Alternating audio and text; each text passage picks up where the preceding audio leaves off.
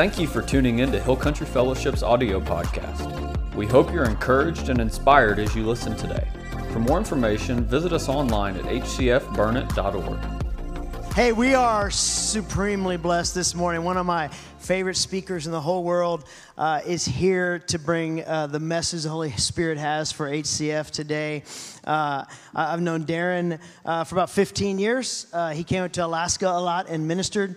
Um, he recently, in the past couple years, uh, heard the calling of the Holy Spirit to move to Texas. So uh, he is uh, wise and very, very wise. Uh, and so we have a, a, true blue Texan now in our midst bringing the word today. So I want y'all to welcome up Darren Lindley as he comes up to minister today.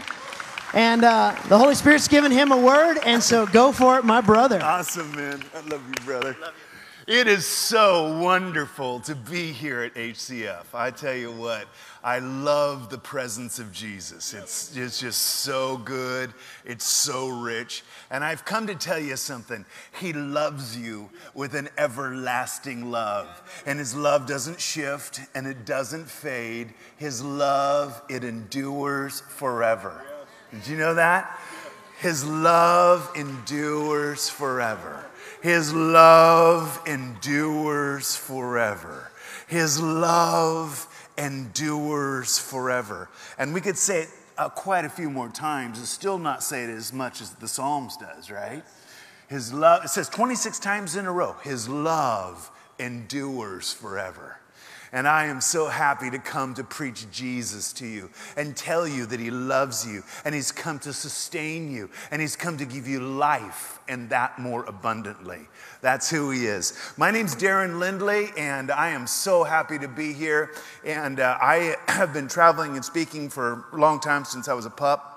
And uh, uh, traveled all over the United States. My claim to fame is I've been to Alaska 177 times. Yeah, yeah more than about anybody. And uh, um, I, I love Alaska and really enjoyed that. I'm from Oregon, however, I am a refugee. And uh, I left the burning embers of Portland behind and uh, came down here to the land of the free and the home of the brave.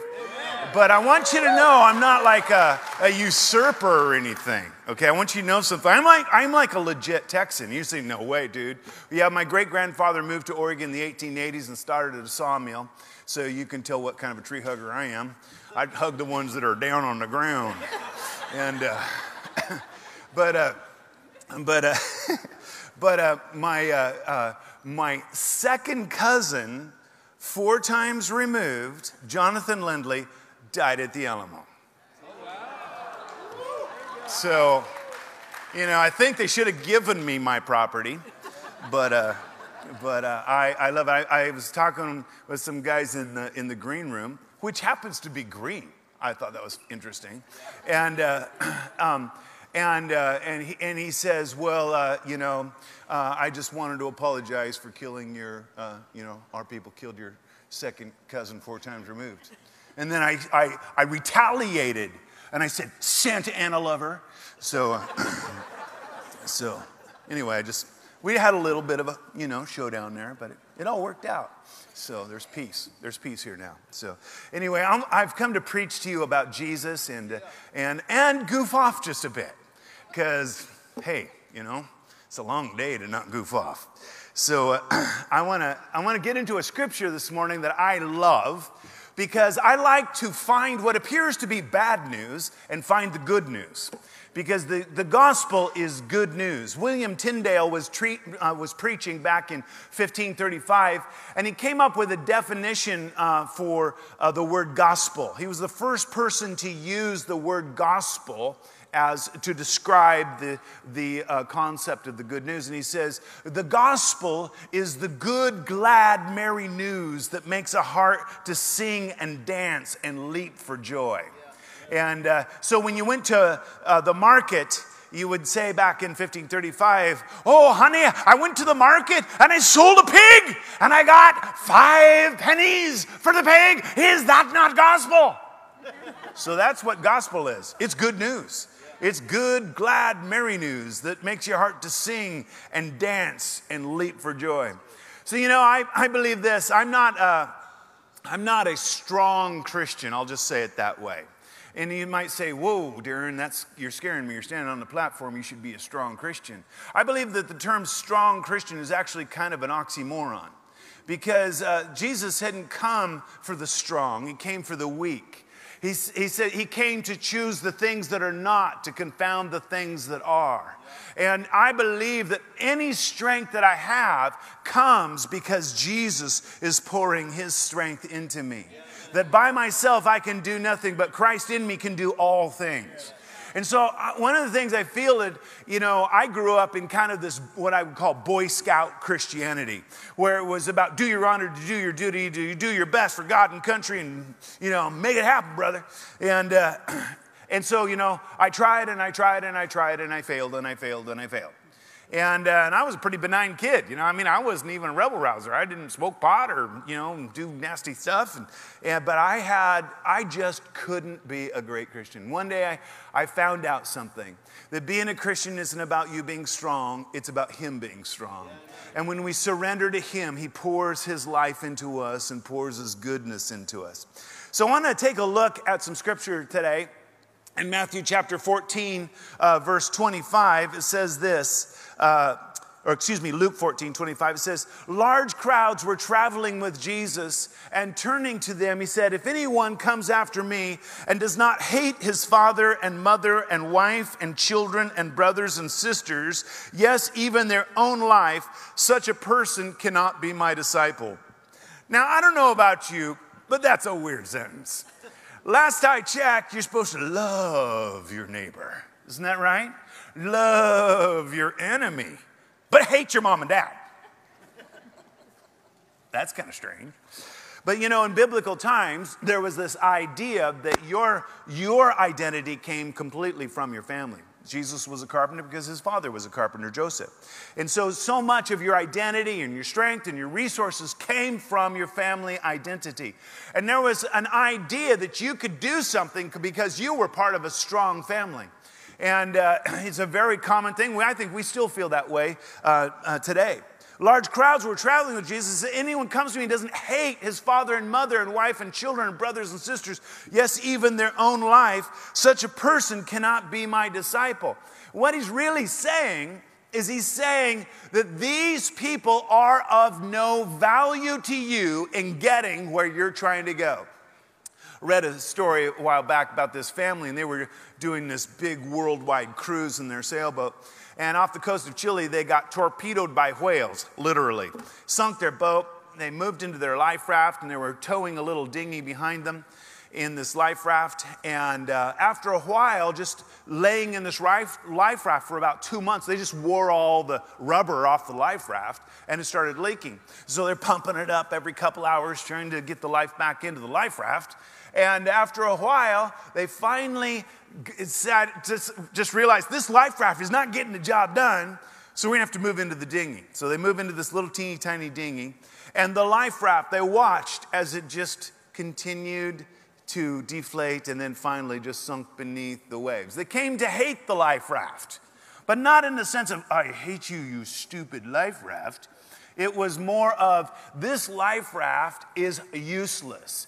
It has no value. There's an old English uh, use of the word hate that doesn't mean to loathe. It doesn't mean to, man, I hate you. It means to find something of no value. And that's what Jesus is saying here. Your father, your mother, your wife, your children, your brothers, your sisters, yes, even your own life, they are of no value to you in gaining eternal life. There's no value in it. And whoever does not carry their cross and follow me cannot be my disciple. I've heard a lot of people use this phrase, well, time to take up your cross, brother. Time to take up your cross. And that idea is this idea of strength. Well, you know, your, your, your family strength is not enough, but neither is your strength enough. You're not going to be able to carry the cross. In fact, what it means to take up your cross is something very, very different than what I think we we think it means. To take up your cross, we're going to get to that in a second, means something very different. So then he goes into this amazing scripture about counting the cost. I don't know if you've heard that scripture, I'm sure you have. Uh, you got to count the cost. And all of my life, I grew up hearing about this idea of counting the cost. And it's like, well, didn't you count the cost? Stupid. Well, no wonder you failed. You didn't count the cost, idiot. So, suppose one of you wants to build a tower. I love you, Jeremy. You're doing my heart good right now. Suppose one of you wants to build a tower. Won't you first sit down and estimate the cost to see if you have enough money to complete it? For if you lay the foundation and you're not able to finish it, everyone who sees it will ridicule you, saying, This person began to build and wasn't able to finish. Or suppose a king is about to go to war against another king. Won't he first sit down and consider whether he is able with 10,000 men to oppose the one coming against him with 20,000? If he's not able, he will send a de- delegation while the other is still a long way off and will ask for terms of peace. In the same way, those of you who do not give up everything, you cannot be my disciples. So, I want to take a look at this passage here of counting the cost. Suppose one of you wants to build a tower. Well, in the biblical uh, scenario, there's basically three kinds of towers. The first tower would be a tower that you would erect in a vineyard.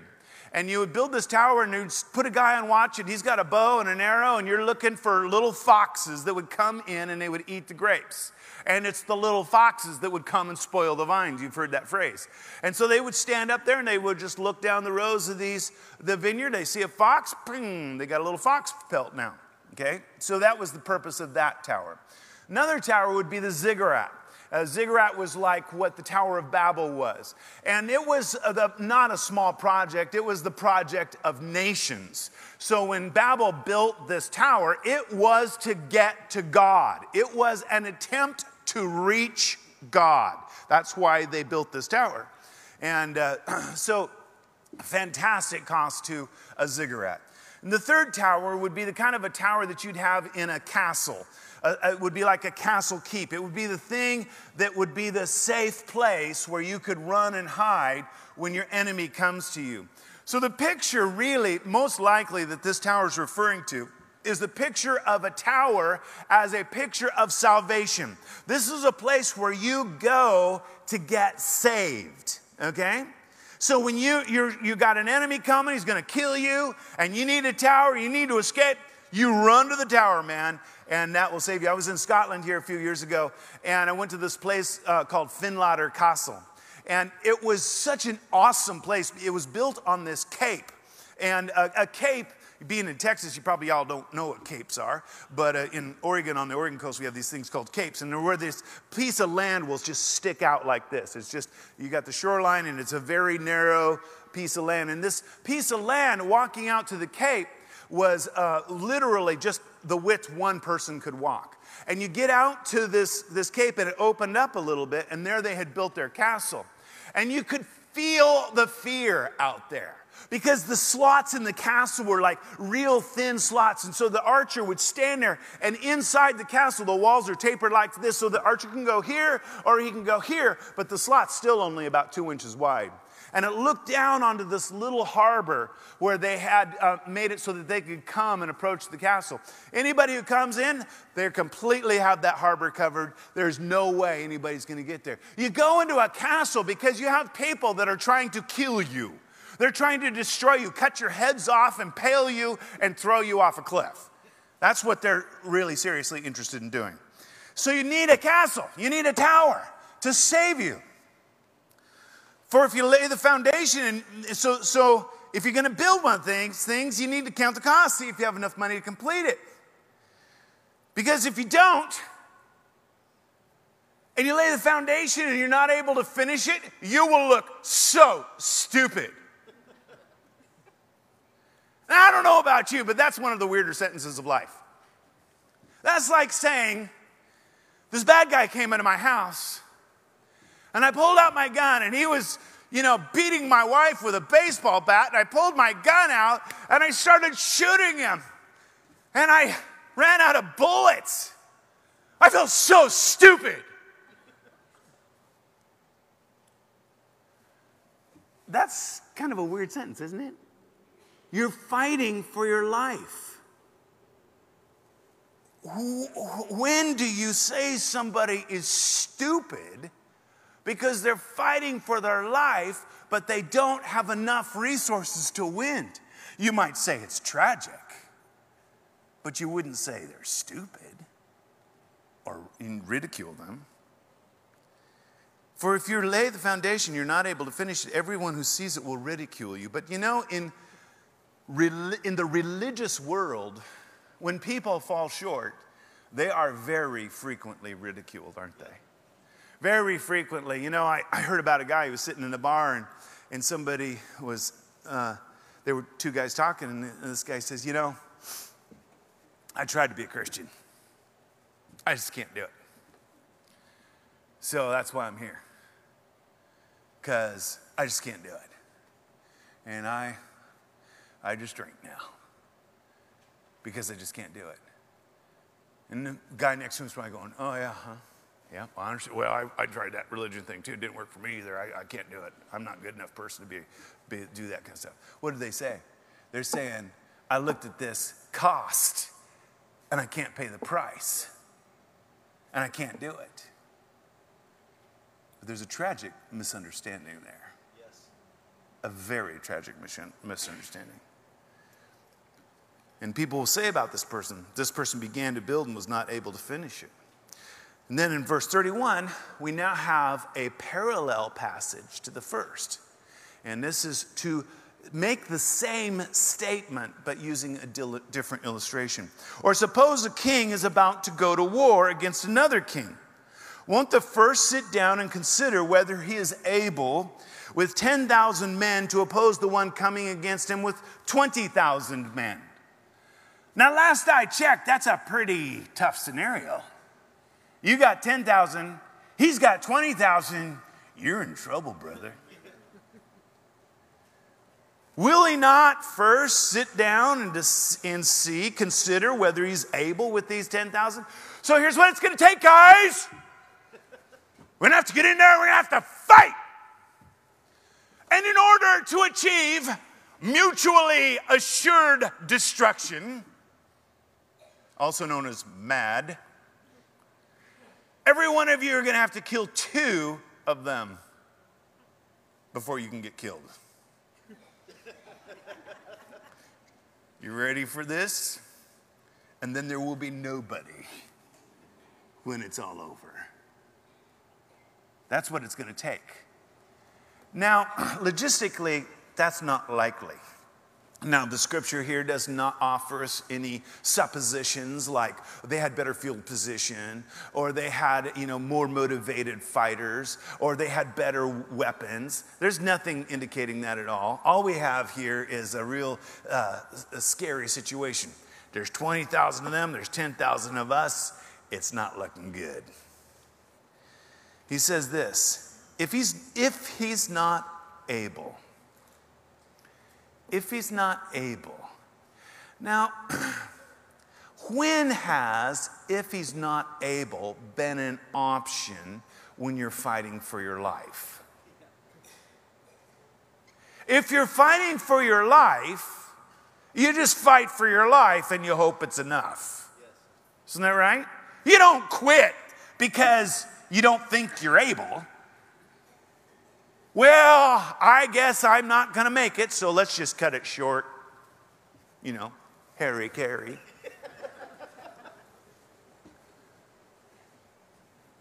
if he's not able.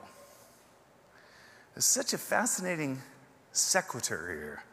If he's not able, he will send a delegation while the other is still a long way off and he will ask for terms of peace. Okay, now that brings us to the next question Who are we fighting for what? Are we fighting for our life?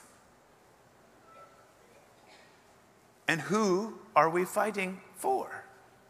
He says, He will ask for terms of peace. Now, the last I checked, our intent is not to fight God. Our intent is to fight Satan, right? But not God. So we got a problem here 20,000 versus 10. What are we going to do about it? Well, it might be wise to send a de- delegation and ask for terms of peace. Well, if we're fighting Satan,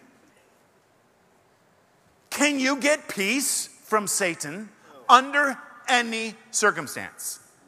Has anybody in this room, like me, ever surrendered to the devil for some period of time?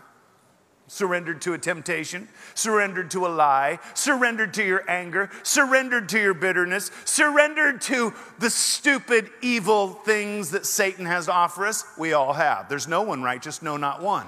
Every single one of us have surrendered to Satan on numerous occasions. Did it ever give you peace? No. It doesn't give you any peace. So if you're not able to win this battle, you might want to find out what the terms of surrender are so you can get peace. Well, if it's peace, it's not the devil that we're fighting. Well, then who are we fighting? This person is going to have some demands for peace. He's going to want you to surrender. He's going to want you to lay your arms down and throw your hands up and say, I give up. I am yours. And when you do that, you know what he's going to do? He's going to give you peace. Peace that surpasses all understanding peace that boggles your mind and defies your circumstances. Peace that will sustain you and heal you and deliver you and make everything new. So, who are we fighting? You mean we're doing everything in our power to get peace. But the ticket isn't in your strength, it's in surrender. So, why do you count the cost? Why would you count the cost? Because every person is trying to get peace. They're trying to get love and joy and satisfaction. I know this sounds really weird, but even sicko psychopaths are trying to find something that's going to give them pleasure. And they're doing everything in their strength, everything in their power, using all their cleverness and conniving and every single resource they have. They're using their father and their mother and their wife and their children. They're using all of their money. They're using all of their energy. They're using all of their suave coolness. They're trying to buy a prettier car to get a prettier girl because they think if they can do that, then they're going to feel good. But you can't quite swing it. You need to count the cost because when you understand what the cost is, you will know yourself better. You don't have what it takes. You don't count the cost so that you can pay the price. You count the cost so that you know you can't pay the price. You count the cost so that you are not deluded into thinking that somehow you can solve your own problems and heal yourself and bring all this peace into your own heart. you are utterly unable to make this happen. That's why we count the cost. But when we count the cost, we discover something quite startling. Oh my goodness, I can't do this. Oh my goodness, I can't heal my marriage. Oh my goodness, I can't take away this craving for alcohol. Oh my goodness, I can't deliver myself from the bitterness and the anger and the hatred and the resentment. I can't heal myself from the angry, mean, hateful words that my father spoke to me. I can't heal myself from the abuse of the person who wounded me so deeply. I can't do it.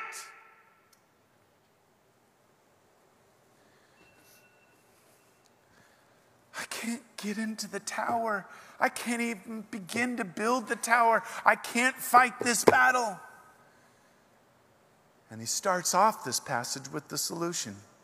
Large crowds were traveling with Jesus and turning to them, he says, If anyone doesn't comes to me and does not hate his father and mother, wife and brothers, children, sisters, yes, even their own life, cannot be my disciple. And whoever does not carry their cross and follow me cannot be my disciple.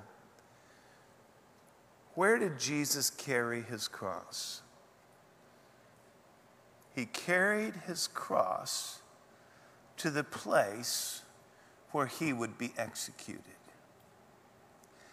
You don't carry a cross because it looks cool.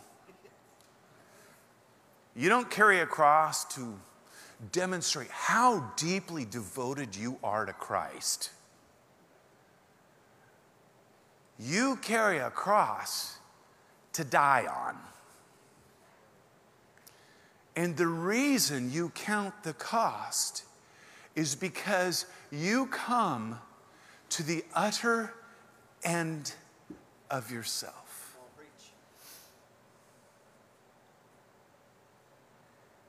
I've watched several people die being in ministry. You, you see it once in a while.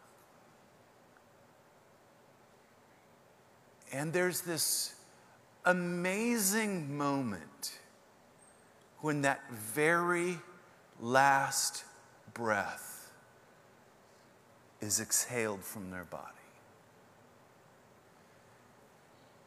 And their chest doesn't rise again.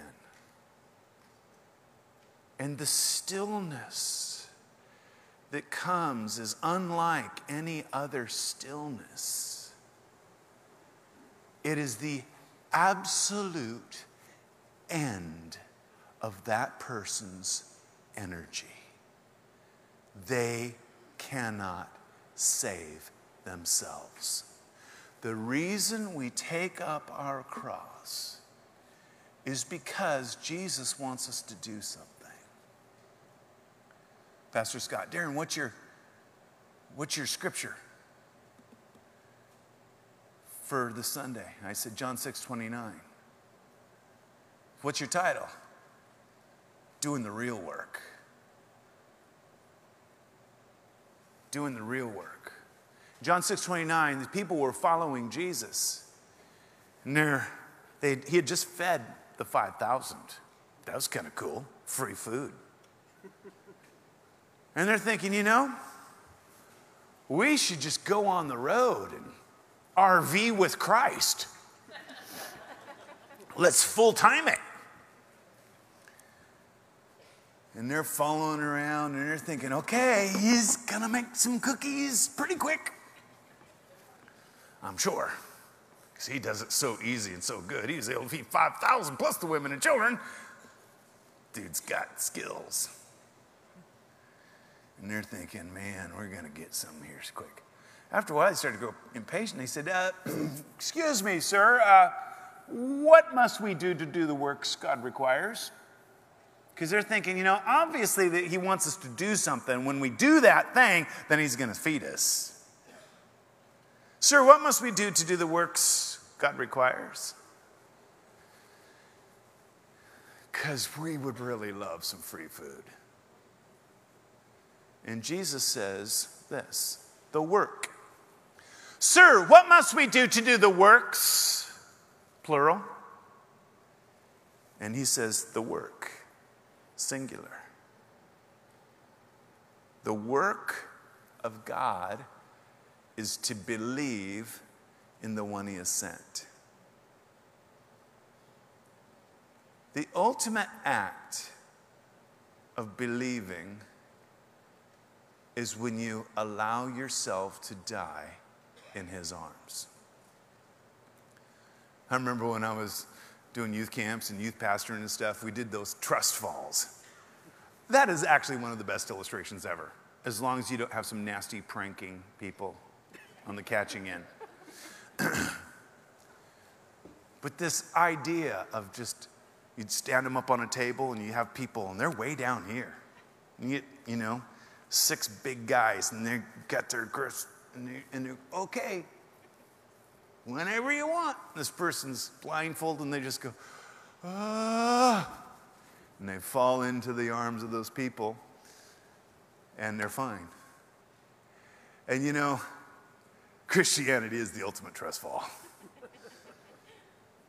you recognize I am in a situation that is so bad that I can never save myself. I can't build a tower. I can't win the war. So I'm going to go to Jesus and I am just going to surrender. I don't even really know what that means, except I'm going to throw my hands up in the air and say, Jesus, if you don't catch me, I will splatter like a ripe cantaloupe. And then he comes and he saves you and he heals you and he delivers you. But that resurrection occurs after the cross. Taking up your cross means embracing all of your weakness. Is it scary? No kidding. Jesus himself said, Father, if it be your will, let this cup pass from me. Not once, but three times. Father, uh, just, just saying, if, if this isn't your will, we can probably do something else. Um, yeah, Father, nevertheless, not my will, your, your, your will. He's sweating as though great drops of blood. But he takes up his cross, and three days later, he's raised from the dead. You don't count the cost so you can pay the price. You count the cost so that you know you can't pay the price and that only He can raise you from the dead.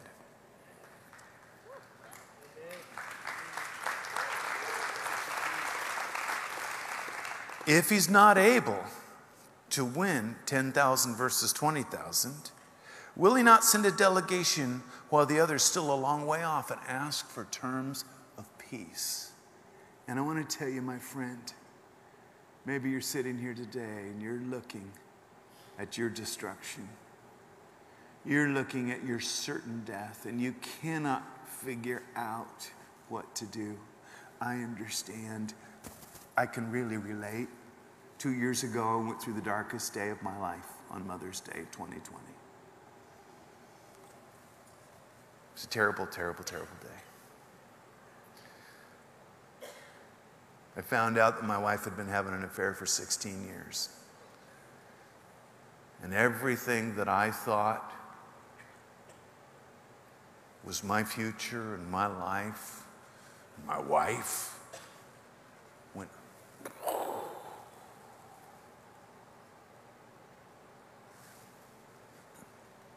I understand what it's like to know that you don't have what it takes to build the tower or to win the battle. Maybe you're sitting here and you found out you got cancer, or your child has a disease, or your marriage just blew up. And you can't even begin to imagine how you could ever make it. In the same way, those of you who do not give up everything, you cannot be my disciples. Being a disciple isn't about you being the best you be, can be. It's about you coming and surrendering and saying, I'll never be enough.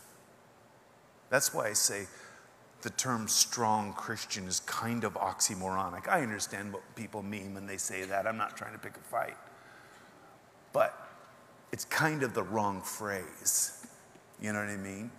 Because all I can tell you is that He is strong. I'm weak, and He is strong. And then He finishes this He says, Salt is good, but if it loses its saltiness, how can it be made salty again? It is neither fit for the soil nor the manure pile. It's thrown out. Whoever has ears to hear, let him hear. In biblical times, when they would, and you guys can go ahead, Josh, whenever you're ready. In biblical times, the way they got salt they would go to Dead Sea, take a bunch of water out, pour it in these basins, let it evaporate. Well, you got salt for sure, but you got a whole lot more than salt. You got every mineral that was in the Dead Sea. And we, we're all now into sea salt, right? It's because it's better somehow. It's got minerals and stuff. But the part of the salt, the salty part of the salt, of this mineral compilation, the salt is very transient. In other words, if you have water and you run it through there, you can wash the salt out of the minerals that remain, and it will lose its saltiness. He says, You're salt. You are salt. Well, why are you salt? You are salt for the same reason that that mineral that they called salt was salt. How can salt lose its saltiness? Well, it's more than salt. And what happens is Jesus says, Hey, here's your problem. You got a problem you can't fix. So come to me, surrender, and I will come and be in you, which you cannot be in of yourself. And when I do, I will preserve you. I will cleanse you. I will heal you. I will strengthen you. All these things that salt does for us. Christ in us is the saltiness. It's Christ in us that is the saltiness. and then it says, it's not fit for anything. You can't throw it on the soil. You can't. And they would use it for weed control. If you don't put too much on, you can kill off the surface weeds and you can use that uh, to help control the weeds and, and, and throw it on the manure pile. Manure carries a lot of seeds in it. You throw some salt, it's not good enough to eat, but it's good enough to kill the weeds on the salt pile, or on the manure pile, and you throw it on the manure pile, and it knocks the weeds down. So when you sow it into the field, you're not sowing a bunch of weeds into your field. And Jesus is saying, hey, gotta be some salt in us. And He is Jesus. And so I want to say to you, my friend, if you're dying, if you don't have the power to build the tower, if you don't have the strength to win the war, I want to encourage you to come to Jesus today and ask for his terms of peace. I'll tell you what the terms are total and complete surrender. Just to say, hey, Jesus, will you do in me what I cannot do? In me. If you're needing a tower today that you cannot afford, you've been trying to fight a battle for peace that you cannot win, He's here right now. Will you surrender? It would be so wise. And then He's going to fill you with life, and you'll become salty. Let's bow our heads and pray. Beautiful Jesus, we come to you today in our weakness. We come to you today exactly as we are. Life hands us some weird stuff, stuff we never imagined, stuff that we couldn't begin to believe would ever happen to us. Sometimes it does. We come to you today, Jesus, and we just say, Hey, Lord, you're the strong tower. We can't build it, but we can run to you. The name of the Lord is a strong tower. The righteous run to it and are saved. And so today we run to you, for you to save us. Father, I pray for my friends who are sitting here. If you need a tower today, would you just raise your hand? If you need a, some, you, you need the Lord to save you from something. Maybe, maybe you're not talking about eternity like hell and all that kind of stuff. Maybe it's just life, or maybe it is hell. Maybe you don't know God. Here's how you get there send a delegation while he's a long way off and ask for terms of peace and surrender. I'm going to pray with you right now. Father, I ask in Jesus' name that you would grace us to surrender so that you can raise us from the dead and pour the life into us that we could never have in ourselves. We need you. We want you. We love you. We believe in you, Jesus. In your name we pray. Amen. As Josh begins to lead in worship here, I'll be down here. If any of the elders would like to join up here for just to pray, if you need some prayer, I'd love to pray with you. And I'm going to ask Jesus just to do good things in your life.